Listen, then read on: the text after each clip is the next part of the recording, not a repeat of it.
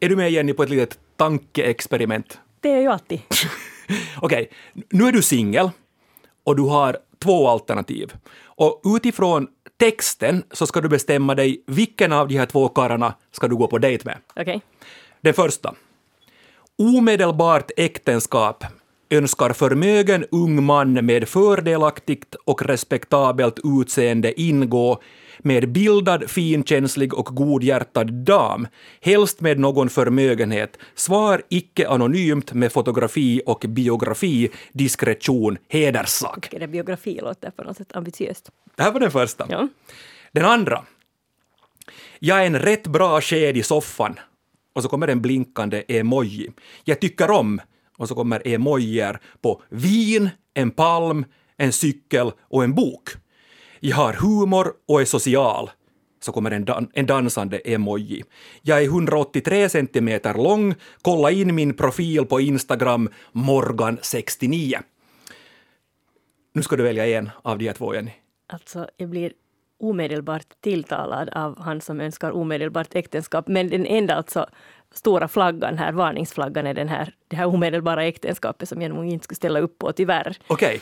Men eh, den här, alltså på något sätt, om han nu, vad heter det, vill ingå någon sorts relation med en bildad, finkänslig och godhjärtad dam så har han ju kommit till rätt ställe. Och helst med lite förmögenhet. Mm, nå, kanske inte så mycket, men något har jag väl. Men alltså det där, ja, ja. Eh, jag, jag blev mer tilltalad av den första annonsen. Så måste jag. Jenny går igång på en kontaktannons från år 1910.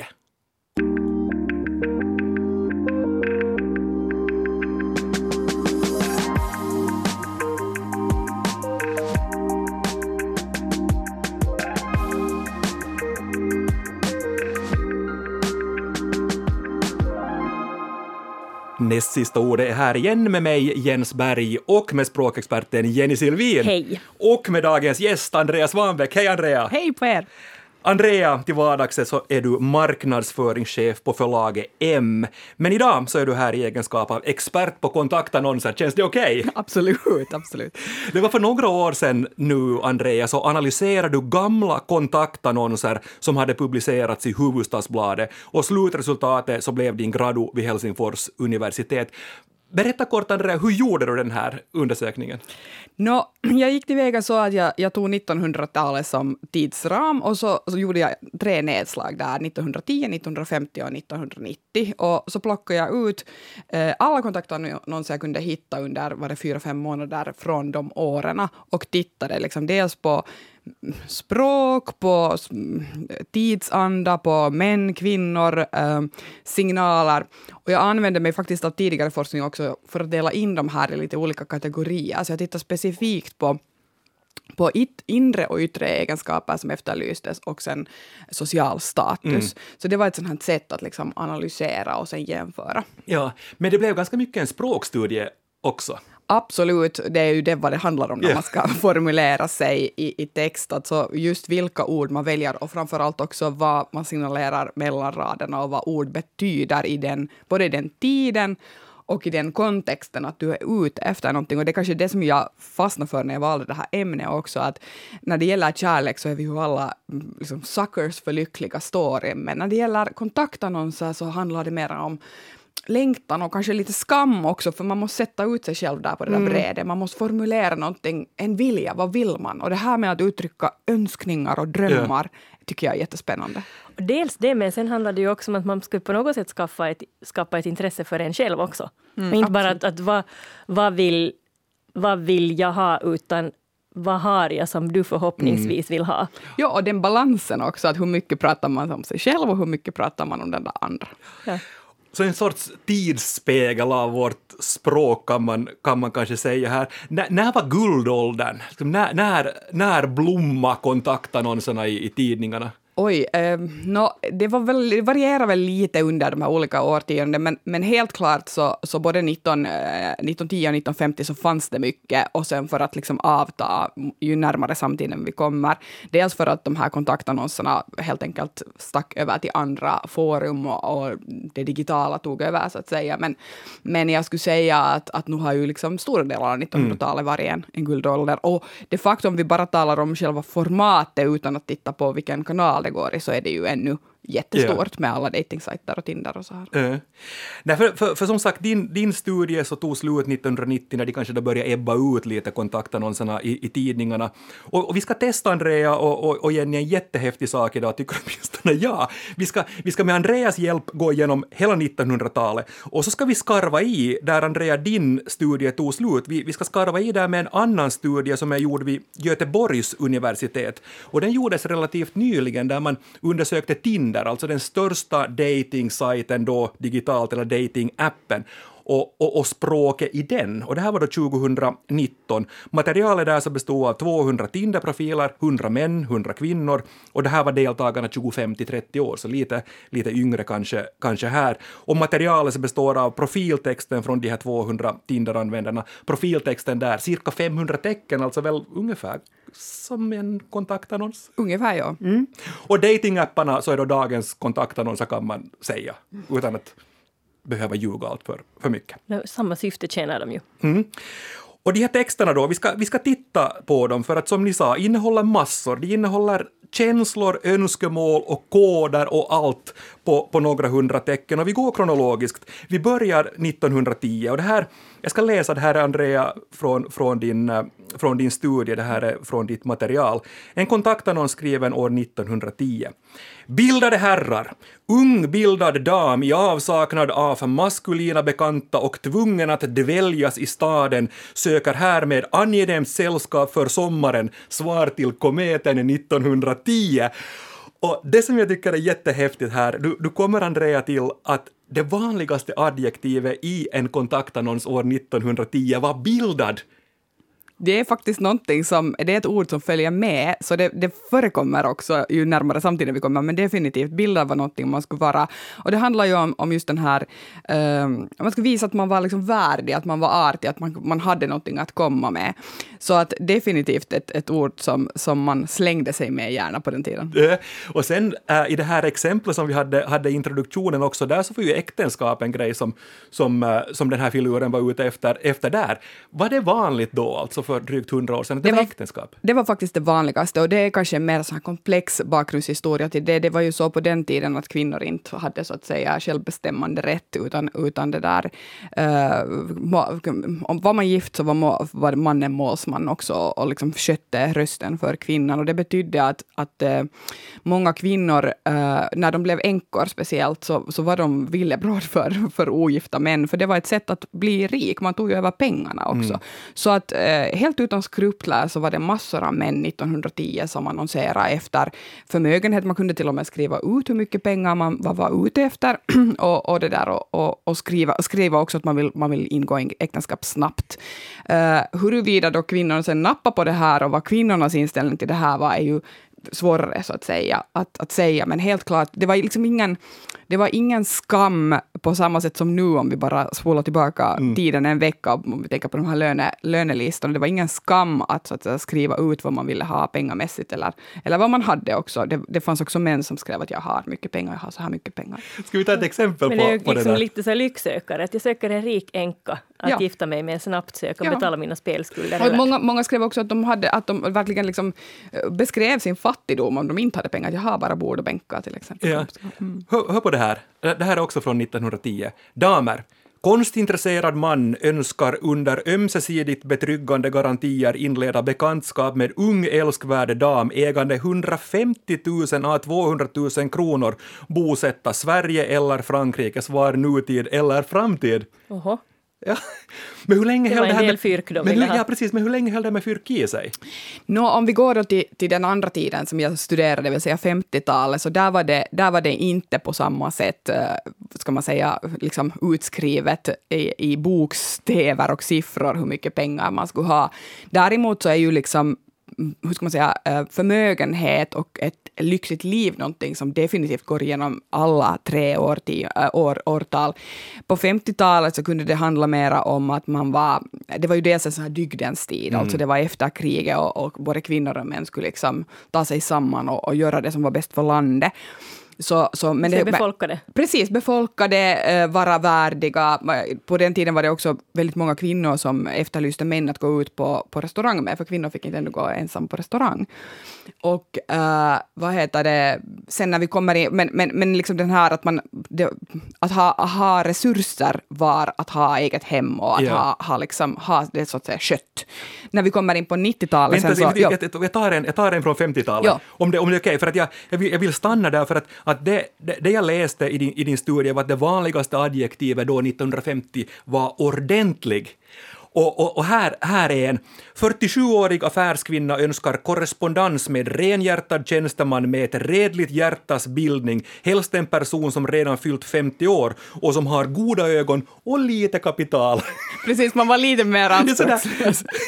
det var inte 200 000 kronor då, utan så lite fyrk. Jag Men- blir men lite glad ordentlig. över den här, de här goda ögonen. Alltså. Och, va, och varför? Är det för att hon själv kanske har dålig syn och hoppas att... att eller sen är det det att nu, hon- nu har hon nu dragits med någon halvblind här och nu tycker hon att det skulle vara roligt att, ha någon som ser ordentligt. Nej, det är inre egenskaper, tror jag. Jag tänkte också Ja. då, jag tyckte faktiskt det var ljuvligt, jag satte Ja. det också som rubrik Ja. på hela min jag Ja, ja, goda. Jag ser, god ut, ser ut som en godhjärtad person. Ja, jag tänkte men så- mest att det handlar om att den här personen måste se. Ja, men sådär att den ser positivt kanske på saker och ting. och sådär. Men jag vet inte. jag kommer tillbaka till det här med att, att kvinnor vill ha sällskap för att kunna gå ut Mm. på restaurang. Så då kommer jag tillbaka till den här unga bildade damen i avsaknad av maskulina bekanta, tvungen att dväljas i staden. Och jag hoppas hon, hon är ju definitivt, det där handlar det inte, hon signalerar inte så jättemycket ordentlighet, utan hon vill ju leva rullan. Ja, jag hoppas och- att hon fick det. Och, och där kan man också eventuellt misstänka någon slags prostitution till exempel, som ju också förekommer och, och i olika former i de, ha, har förekommit i de här annonserna. Men huruvida det nu 100% är så, så, det vet man inte. Men där, just det här att kvinnor var så att modiga i sitt uttryck var ganska ovanligt både 1910 och 1950, utan det är först 1990 som man ser en sån här, hur ska man säga, att kvinnor tar för sig Ja. språket och vågar beskriva sig själv på ett kanske lite friare och av- mer avslappnat sätt. Så att, så att här kan det nog vara, det, det kan vara en man som har skrivit det där också kanske, eller någonting sånt, liksom att man, man anar att det var inte så vanligt med den typen av, av kvinnliga annonser. Men 1990 då du, du, du styrde in det, Andrea, här på, på, på den. Eh, Jag kan, jag kan ta en härifrån också från, från ditt material. Om du är en fiffig och ansvarskännande kar i 40 till 50 års åldern med humor och glatt humör, så ta kontakt med en eldig lejonmamma med mörk man och glimten i ögonvrån. Svar till detta blads kontor under litteraturen Crazy Lion. No, här ser vi just det här att kvinnor på 90-talet liksom hade hittat på ett sätt sin egen nya identitet som är mera eh, fri. Alltså, då har vi den här skilsmässoboomen på 80-talet när skilsmässorna i Finland ökar markant från att tidigare ha varit tabu till 90-talet där det faktiskt liksom handlar om att kvinnor själva har en mera fri identitet och, och kan beskriva sig som galna lejon eller vad de vill. Liksom. Jag läste först att det stod mörk man, så läste jag en, en eldig lejonmamma med mörk man. Det var lite så Vänta nu, att du söker liksom ett, ett, ett prassel. Och, och vanligaste adjektiven år 1990 ensam och positiv. Ja, och rökfri tror jag också var ett, ett ord som förekom hemskt ofta då, äh, i och med att, att det var någonting tobak började man ta avstånd från och, och, och förhålla sig till på något sätt. Men ensam och positiv, ja. Ensam tror jag också är ett ord som har förekommit under alla årtionden. Positiv var nog någonting som definitivt hör till 90-talet, just det här med att man äh, på, liksom var positiv. Va? Ja. Menar, det, det, hade, det hade kanske fått en ny, lite, ny, ny modern innebörd. Men ensam kan jag säga, på tycker på något sätt sen ändå att, att visst, det är ju för att man inte vill vara ensam som man söker sällskap. jo. Men samtidigt så skulle jag tycka att det har en lite negativ klang och eventuellt skulle kunna skrämma bort folk. Man skriver själv idag. jag är själv. Ja, men, det, ja, men det blir så Men då kom också ordet jag in, för du, du skriver också, Andrea, om att nå, någonting som kallas för att, att liksom, när, när språket blev mera, mera intimt och, och, och sådär, att det var inte mera sådär liksom distant på något sätt, utan jag. Ja, jag, det finns väl en sån här jag-reform, jag är inte expert på det, men, men definitivt att, att det här vardagsspråket kommer in på samma sätt som Crazy Lion eller någonting sånt, att man pratar om sig själv på ett avslappnat och enkelt, liksom tydligare sätt, medan det finns mycket högtidlighet, i, speciellt 1910, och liksom ärade och man, Ja. man, har, man har använder sig av tredje person och så här. Men sen tror jag kanske den här medvetenheten om kommunikation har ökat. Jag tänker också att, att det, jag, jag tänkte när jag läste de här annonserna också att, att det är lite på samma sätt som när man söker jobb. att man, både den som sätter ut en annons om att de söker någon, vill ju ge en bild av vilken typ av arbetsplats det här är. Och den som söker ska sen liksom berätta om sina kunskaper förstås, men också vad den kan bidra med socialt. Och på samma sätt är det ju här just att, att jag söker det här och jag önskar mig det här. Och när, man, när det är ganska begränsat med utrymme så måste man ju vara, sålla ganska hårt. Man kanske inte kan sätta alla sina hobbyer där. Nej. Och samtidigt så tror jag att det är viktigt att man kanske begränsa sig till de hobbyer och liksom fritidsintressen som faktiskt är viktigast. Att om man är liksom en så inbiten seglingsmänniska och kanske inte har egen båt men kanske eventuellt hoppas att den andra skulle ha det eller vara villig att, att skaffa en.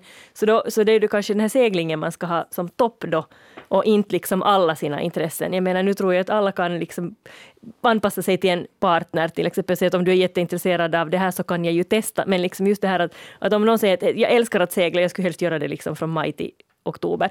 Och då är den andra helt så ja, ja. Och då, och då det liksom, då kan yeah. det ju vara ett sånt här filter, som att man tittar först på det här. Att kanske man borde kommunicera just det som är viktigast mm. först. Ja, och på tal om segling, så det var ju just en av de här grejerna som signalerade rikedom och pengar 1990 äh, och framåt också. Att, att man, man pratar hemskt mycket om vad man gör på fritiden, vad man tycker om att äh, dricka för champagnesorter kunde folk skriva ut, eller, eller resor till varma länder. Alltså man signalerar indirekt att man har råd att leva the good life, ett gott liv. Äh, Däremot så förekom ju inte pengasummor alls och, och, inte heller jag skulle säga att man blev mer diskret med det egentliga syftet, medan man 1910 var väldigt tydlig med att jag vill gifta mig och helst inom en månad med någon som har 100 000 mark på konto. Yeah. Att, och, och, där kan man ju också fundera över det, att vad, vad beror det på? Vad, vad, har folk blivit mer osäkra på vad de egentligen ville? Mm. Vi hoppar framåt nu till den digitala eran och, och Tinder. Jag, jag, läser lite här från den här språkanalysen gjord vid, vid Göteborgs universitet och det här handlar alltså nu om, om år 2019. Samma saker som i kontaktannonserna på, på 1900-talet, en hurdan relation man söker, hur den andra bör vara. Men sen de ord som eh, enligt den här textanalysen var de mest frekventa, både när det gällde att beskriva sig själv och den, den man sökte, så var humor och social. Och det här är häftigt, alltså 1910 bildad, 1950 ordentlig, eh, 1990 positiv och 2019 humor och social. Och, och sen massor av fritidsintressen, det som ni var inne på Jenny och Andrea, män om att gymma, träna, sport, mat, resor, kvinnor sen mera, eh, sport och träning och mat också, men sen, sen musik. Så ganska häftigt. Jag tycker man kan, man kan dra en linje där från, från din studie, Andrea, rakt till, till den här som en fortsättning. Absolut, och jag, jag, det slår mig också att mycket av det här handlar ju, jag tänker humor och social, att vara social, det handlar ju hemskt mycket om det här eh, att socialt ta sig fram, som du var inne på, hur man kommunicerar. Har man liksom eh, förmåga att, att, att, få andra att skratta, att, att vara social, att, att ta sig fram i samhället.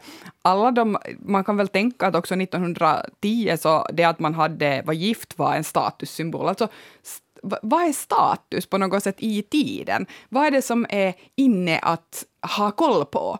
Eh, det, det, det, det, jag tycker humor och att vara, ha humor och vara social idag är väldigt högt skattat. Ja. Och jag tror också att det är jättelyckade egenskaper för, att, för en framgångsrik relation. Och det här är alltså någonting som jag nu har researchat för att för att veta. Liksom, när man, alltså det man tror att man vill ha är inte kanske nödvändigtvis alltid samma sak som, som det som på riktigt leder till varaktiga relationer. Och det finns inte riktigt entydiga svar. Och man säger ju ofta att lika barn leka bäst. Och, och det är sant, men det är lite olika vilka saker. Alltså det, det som lär, alltså enligt många studier, var liksom en egenskap där det lönar sig att vara lika barn är just det här med värderingar. Och då tänker jag till exempel att, att och det är svårt att få fram hela sitt värderingsspektrum via en, en, en kontaktannons. Men å andra sidan så tänker jag till exempel, jag tror att de här nischade sajterna också, till exempel nu det här kristna, eller vad den heter, den här kristna, ja. äh, kristna Tinder. Så för den som har liksom kristendomen som sin livssyn så kan det ju vara jättebra. Det är redan färdigt ett filter och då behöver man inte explicit söka det utan man vet att det är själva utgångspunkten. Och sen kan man då kommunicera andra saker eller andra just sådana här, det finns väl någon Tinder för akademiker till mm, exempel och då vet man att folk har en sån här vet, är liksom intresserade av kunskap. Och det kanske ju förstås också en, det, det säger ju eventuellt någonting om ens bildningsnivå och ekonomi förstås. Men, mm. Mm. Det som ju kom in då också uh, i och med, i och med datingappar och datingsajter så var emojier och, och enligt den här svenska studien så uh, hälften ungefär av alla de här undersökta texterna på, på Tinder så innehöll någon form av, av e emoji och de vanligaste så var sport, träning, flaggor, mat och alkoholhaltiga drycker framför allt män. Och, och det här, nu är vi tillbaka Andrea i, igen vid, vid, vid koder och, och, och sådär. Hur, hur ska man tolka till exempel om, om, om det är en röd ros där? Är det, en romantiker eller någon som tycker om att odla i trädgården? Eller? Man, får, man får väl googla, det finns ju massor av sådana, man kan googla vad emojin betyder. Jag tänker att, att om, om det är svårt att, så att säga, tolka ord ibland, vad människor skriver bara i ett, i ett textmeddelande till en, så, så finns det ju ännu fler möjligheter att tolka emojier beroende på just hur, vad som avses och vilken situation. Mm. Så det är nog ett, ett, ett, ett, ett verkligt kodspråk. Mm. Jag ska vara i pisse med Tinder.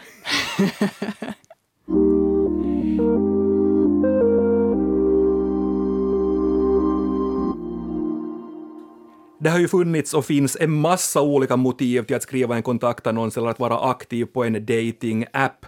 Men att söka tillfällig, en tillfällig sexpartner så är definitivt ett av motiven. Och, och du kom in, Andrea, på det här att i vissa annonser så misstänkte du kanske också prostitution.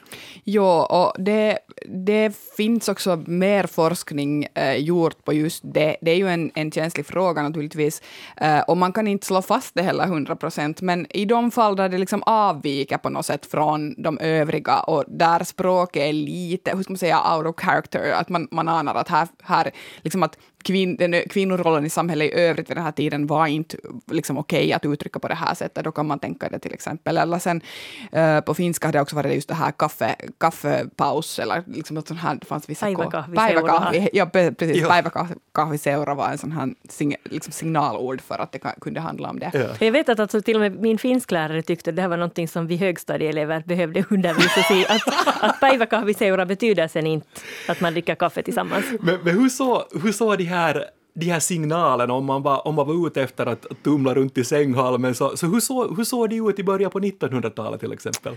Ja men det var, nu minns jag inte exakt, men det var, du läste väl upp en här Alltså det här med diskretion? Diskretion tror jag faktiskt ja. var en sak, att man, man, liksom, man eh, signalerar hemskt starkt att det jag vill med dig är någonting som inte vi äh, ska vara så, så öppna kring. Mm. Det visar ju redan vart så att säga saken är på väg. Ja.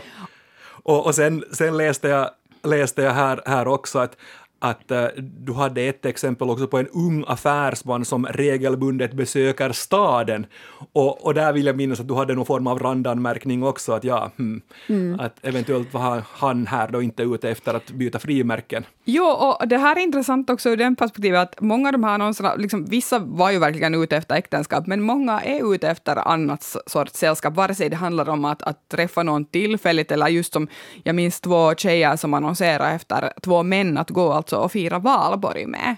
Att, att vi, att sällskap för valborg, och så hade de, eh, tror jag, som, som sån här signaturskriv i egen kassa, det vill säga att de ville ha sällskap, men de ville då att kunna betala själv. Och det säger också någonting om de här gränserna de här, ja, att, att vi vill ha sällskap, men vi vill också att det ska finnas en, en, en, en ram för det här att betala själv. Det är väldigt tydligt kommunicerat. Ja, jag hoppas ja. att, jag menar just att, att det sen uppfattades som de avsåg det och mm. att de fick napp. Mm. Och det, det, finns mycket kring de här könsnormerna under de olika tiderna som faktiskt är, jag känner att vi idag till och med ibland glömmer bort. Alltså det här till exempel med att inte kvinnor kunde gå själv på restaurang i Finland nu 19, 1950. Det, det, känns som en sån här omöjlig tanke, att var det faktiskt så? Men det var det. Ja. Och, och, på samma sätt det här med att, att kvinnor inte så att säga var var myndiga om de var gifta uh, i början av 1900-talet är också en sak som, som vi på något sätt idag, men när vi pratar hemskt mycket om finsk, att, att kvinnor var först i världen med att få rösträtt i Finland och så att, att det finns liksom en, det finns en, en Alltså det handlar väl lite om bildning mm. faktiskt också, att vi, att vi helt enkelt glömmer bort och att det är svårt att, att, att liksom, uh, hur ska man säga, uh, minnas och, och förstå ja. vilka villkor människor levde under och, och hur de här påverkar könsnormerna. Ja. Uh, och, och sen hittade jag ett exempel här också från en, från en kontaktannons 1990 där det på riktigt var en som hade skrivit ut söker en älskarinna. Ja. Så där var det kanske inte så mycket snack om, om saken vad det, vad det var. Kanske hade bättre chanser att, att hitta det också då. Möjligt. Mindre risk för missförstånd. Mm, hoppa lite till, till, till den digitala eran och till, till datingappen Tinder och Göteborgs universitet igen, där, där de kommer till precis samma saker som, som, som du, men då i digital tappning. Och här är det då många emojier som, som finns, framförallt män som sänder emojier på pussande munnar, blinkande ögon och olika typer av hjärtan som då tolkas precis på samma sätt som diskretion eller, eller så för, för hundra år sedan. Och, och en intressant grej var också det att jag vet inte om ni råkar, råkar se, men SVT gjorde här för, för några år sedan en granskning av Tinder under, under rubriken typ för, har förvandlats till Malmskillnadsgatan, alltså den gata i Stockholm där prostituerade rörde sig åtminstone tidigare, nu vet jag inte hur det, hur det är idag. Och, och de kom fram till att där finns några nyckelord i den här Tinder-texten, eller Tinder-texterna, som signalerar sannolikt köpa eller sälja sex, och de orden är generös och givmild. Alltså om man står att jag är en generös man, söker sig en, en generös man eller jag är givmild till min läggning. Så på hundra år så har mänskligheten kommit från ordet diskretion till generös. Det är en ganska, man kan kalla det helomvändning. Va? Alltså i Ja. orden, men, Ja. men, men koderna så är väl... Ja, och så tänker jag att, att det som slår mig när, när du läser det där är, är att behoven är liksom de samma. Alltså att vi är i grunden på samma sätt mänskliga och vi är ute efter liknande saker. Behovet har inte ändrats, sättet att kommunicera har ändrats och just med Tinder handlar det ju jättemycket också om bilder. Jag tänker också på sådana sajter som Only, eller liksom appar som Onlyfans där folk också på sätt och vis, man kan tala om någon slags prostitution eller i alla fall att man säljer, säljer eh, bilder av sin kropp eller livesändningar med sin kropp genom att, liksom, att det här visuella har kommit in hemskt mycket mera i, i, i det där. Och det, var- det var också en grej som kom fram i kontaktannonserna där faktiskt Eh, det här med att be om fotografi eh, uh, kollade jag på också. Och det var faktiskt mest uh, framträdande 1910. Så det att man, att man förr i tiden till exempel skulle ha varit mindre fåfäng stämmer inte alls. Nej. Utan det har också alltid funnits, att man, man vill veta hur andra ser ut. Och sen blev det kanske också lite, det blev vanligare också, kanske lite också dessutom status att man hade fördelaktiga studiobilder på sig. Precis. precis. Ja, det var också en, man hade satsat, det var en investering Ja. Vi ska snart ta, ta det rikt, veckans riktiga bortglömda ord, men du har också ett bortglömt ord, Andrea, i din, i din studie, och, och det är dam. Alltså dam, ordet dam fanns, men sen, sen har det fejdat ut och nu finns det inte överhuvudtaget. Ordet dam som är så fint. Ja, jag undrar att, vad ska vi kunna hitta för sammanhang idag där man skulle... eh, jag menar Jenny, när skulle du vilja kallas för en dam? Nå, inte vet jag. jag vet inte om jag vill. Men, Jag vet inte heller. men inte vet jag. Alltså, jag. Nu har jag den sidan i mig också, men... men, Men jag håller med om att det är ett vackert ord. Ja. Men du, du, du, du gick ju redan här i början, Jenny, igång på att du, du, skulle, du skulle gifta dig i, när, i och med att du är en bildad, finkänslig och godhjärtad dam. Så här än bara för en halvtimme sen så var ja, det ja, så jag tyckte nog att det var okej, okej, okej. Jag kan vara dam. Dam som var halvt bortglömt, eller i det här sammanhanget bortglömt. Nu tar vi det veckans riktigt bortglömda ord. Jenny, vilka, vilka associationer ger er ordet kuttrasju? Förlåt? Kuttrasju. Kuttrasju. Alltså det låter som något sånt hångel i en buske. Ja, det är just det det betyder. Ja, ja, ja, jag Alltså, jag tänkte Alltså, på, på, vad heter det, alltså kuttersmycke, är det inte någon som, som sitter på en segelbåt typ? Är det inte kuttersmycket att man är, att man är liksom en, en prydnad? Ja, att, något- men, men man är en människa som kvinna, en ja, en prydnad. kvinna, ja, så här vacker kvinna som sitter i fören, Ja, liksom, ja. med håret böljande i vinden. Men det här är alltså sex i buskarna? Eh, nå, det, det här med sex, eh, det är lite så här att jag läste, dels så, så synonymordlistorna menar att det är liksom allt från, från flört och kurtis till smek, hångel, kärlekslek och käl. Men sen då enligt eh, Svenska Akademins ordbok, som ju är den här liksom riktiga auktoriteten i frågan, så där fanns det alltså, jag har alltid tolkat det som ett substantiv, men det kunde också vara ett adjektiv. Och det här som substantiv var det just det här att det är eh, eh, förtroligt eller innerligt förhållande mellan personer av olika kön och kurtis. Så, att, så hur långt man låter det gå är ju sen då upp till de här deltagarna i Kuttra 21. Men eh, det kan också vara ett adjektiv och, och där kan det också handla om att, att man står på förtrolig fot med en vän. Så att man Okej. säger, det, det var inte Kuttra 7 mellan dem, att de, de, var inte helt, de var inte helt sams. Så det synkar inte? Ja, och då kan det ha alltså varit, varit just då någon sorts vänskapsförhållande. Så att det kan också handla om att, att vi och jag, du och jag är inte på så jättegod fot med varandra och då kan vi liksom vara av samma kön och, inte, och det då är inte frågan om att det inte är en attraktion utan vi kommer bara inte så jättebra överens. Men om någon alltså tar initiativ till kuttrasju så ska jag nog utgå ifrån att det finns någon sorts kutter. Ja, för kuttar är ju ett bekant Ja. ord, men jag undrar varifrån sju kommer att, att man har parat ihop de här kuttrasju. Trasju, kuckeliku, inte vet jag. Kuckeliku men- kanske. Ett fantastiskt bortglömt ord och tusen tack Andreas Wanbeck för att du besökte oss idag. Tack, det var jätteroligt. Det var jätteroligt att ha dig här och tack för alla brev och kommentarer. Fortsätt gärna att skriva oss, önska ämnen och ställa oss språkrelaterade frågor. Adressen är nastistaordet at yle.fi. Men nu för denna veckan säger Jenny och Jens Morgens.